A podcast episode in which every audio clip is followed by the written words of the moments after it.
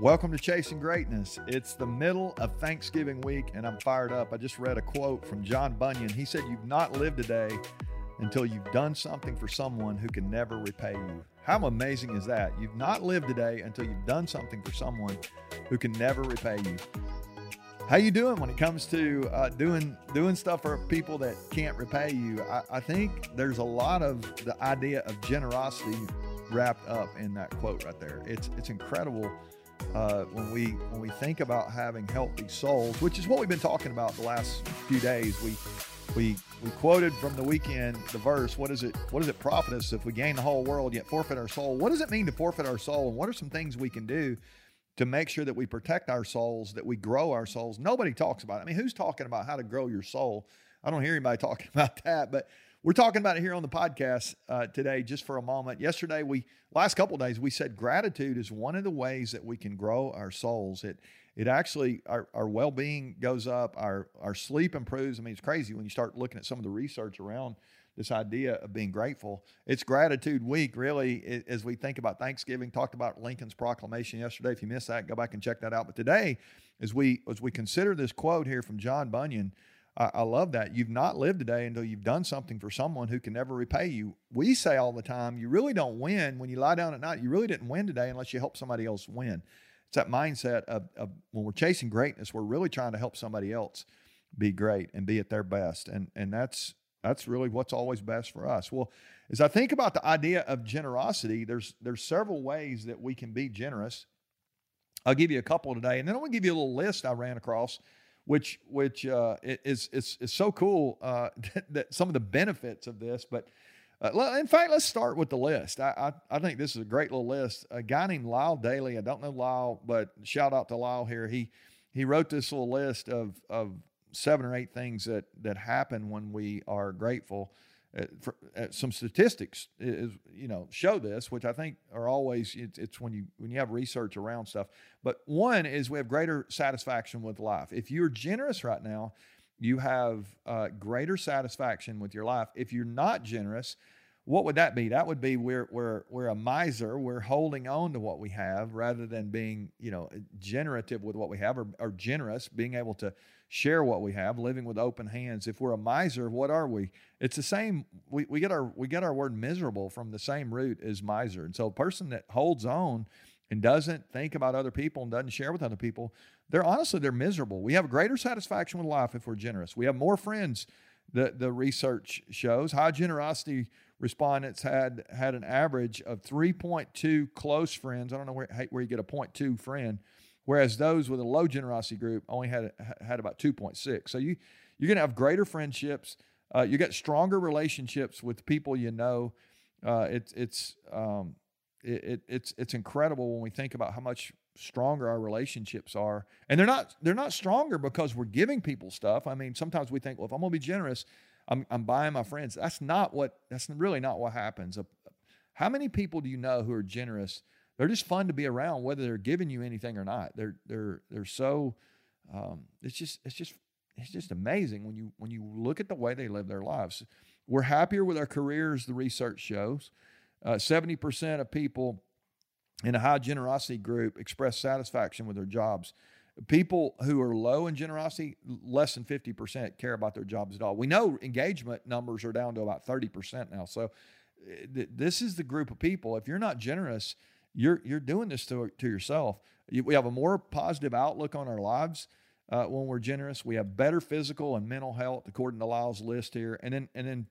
Uh, which which is pretty incredible if you think about it. Before I move on to the last one, better physical health. If I'm just generous, I'm going to be healthier, and my mental health is going to be stronger. I don't know very many generous people who are struggling with mental health issues or or, or emotional health issues. They just they just have this life to them to, to, to live and to do things for other people. And so many times when I see people struggling, it, they, they have a hard time. Uh, but one of the reasons is because they they they have they don't focus enough maybe on other people.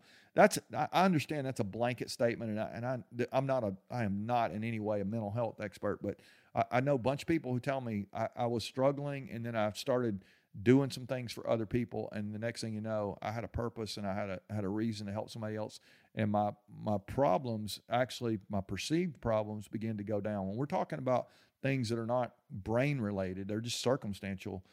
Uh, you know that there's there's some things we can do. If we need help, you know, from from a brain related standpoint, we, we need medical help. That's that's a whole different deal. But but some of us we we spend time just thinking about ourselves a lot, and then the next thing you know, it, it becomes kind of depressing when we when we don't spend very much time thinking how can we be generous to others.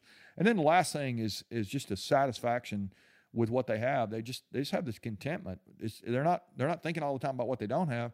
They're they're content with what they have. They're they're looking to, honestly to take what they have and use it to be able to help somebody else. So what are some ways we can be generous today as we we're getting ready for Thanksgiving tomorrow? Uh, we're we're talking about what are some ways we can help our souls be healthy this week. Today, this idea of generosity. I think is huge. And we, we've actually got three areas, maybe way more than that, but I'm going to give you three areas uh, that, that maybe you ought to consider today. First of all, our time. One of the things we can do with our is, is be generous with our time. And you have people that need some of your schedule and, and they need some of what you have. And I, I, I think there's this uh, tendency sometimes to think people get in the way of my schedule. My schedule, you know, would be so much simpler if it weren't for all these meetings, all these people. What would what would it look like if you just shifted the way you thought about that and you thought every time you get to be with people is an opportunity for you to be generous with with your time and and to bring value to their lives. We we we encourage you all the time to add value to those that you lead. Don't extract value. Don't see that as a drain on your schedule. See that as an opportunity to invest in them. And and honestly, it's a, it, it is an opportunity to help your business and and uh, help help them as they're trying to succeed in whatever it is you've you've given them to do. A second place is is in our resources. We uh, you know this is kind of an obvious one here, but we, we do have money, we do have resources, we do have uh, but but we have other resources beyond our money.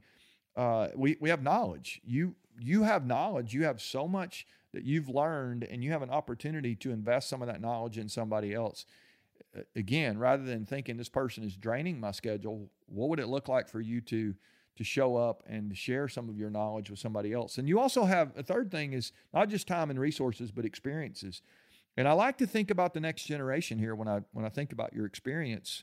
You know, who who in the next generation who is is a little bit behind you that you could invest in, and you could you could really help them get on a path where they could where they could be their best. They could they could, and, and maybe they can't do a lot for you. Go back to our quote there, right? We're, we're, we're showing up today and we're helping somebody else win who really, maybe they can't even offer a lot to you at this point, uh, or, or maybe ever, which really is the point of being generous. It's we're not doing it so somebody else can do something for us later. It's we're doing it so somebody else can can be at their best and and reach their potential, which is amazing. And and here's the thing: when I think about the next generation, I love this part of the next generation. Shout out to everybody who's younger than me, which is most people at this point.